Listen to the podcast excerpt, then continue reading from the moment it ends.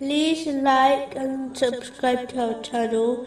Leave your questions and feedback in the comments section. Enjoy the video. Continuing from the last podcast, which was discussing the meaning of the testification of Islam.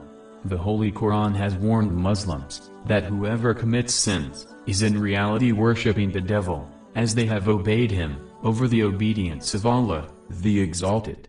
Chapter 36, verse 60. Did I not enjoin upon you, O children of Adam, that you not worship Satan? The Muslims who reject their desires, the desires of others, and the commands of the devil, and instead only obey Allah, the Exalted, have truly taken Allah, the Exalted, as their God, without any partners.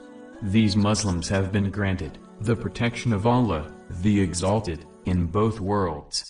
Chapter 15, verse 42. Indeed, my servants, no authority will you have over them. These Muslims have practically actualized the testification, as they supported their verbal and internal claim with sincere actions according to the traditions of the Holy Prophet Muhammad, peace and blessings be upon him. When one acts according to his traditions, they have fulfilled the second aspect of the testification, namely, that the Holy Prophet Muhammad, peace and blessings be upon him, is the servant and final messenger of Allah, the Exalted. These Muslims are the ones referred to in a narration found in Sahih Bukhari, number 128, meaning, they will be saved from the fire by Allah, the Exalted.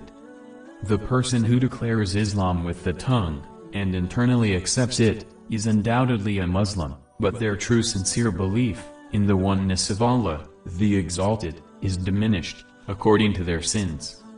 An aspect of truly acting on the testification is sincerely loving Allah, the Exalted. In fact, the Holy Prophet Muhammad, peace and blessings be upon him, has indicated this in a narration, found in Sunan, Abu, Dawud, number 4681, which advises that this is an aspect of perfecting one's faith. This is when one loves what Allah, the Exalted, loves, and hates what he hates. As this was the characteristic of the Holy Prophet Muhammad, peace and blessings be upon him, according to a narration found in Sunan, Ibn Majah, number 2333, Muslims have been commanded to follow him. Chapter 3, verse 31. If you should love Allah, then follow me, so Allah will love you and forgive you your sins.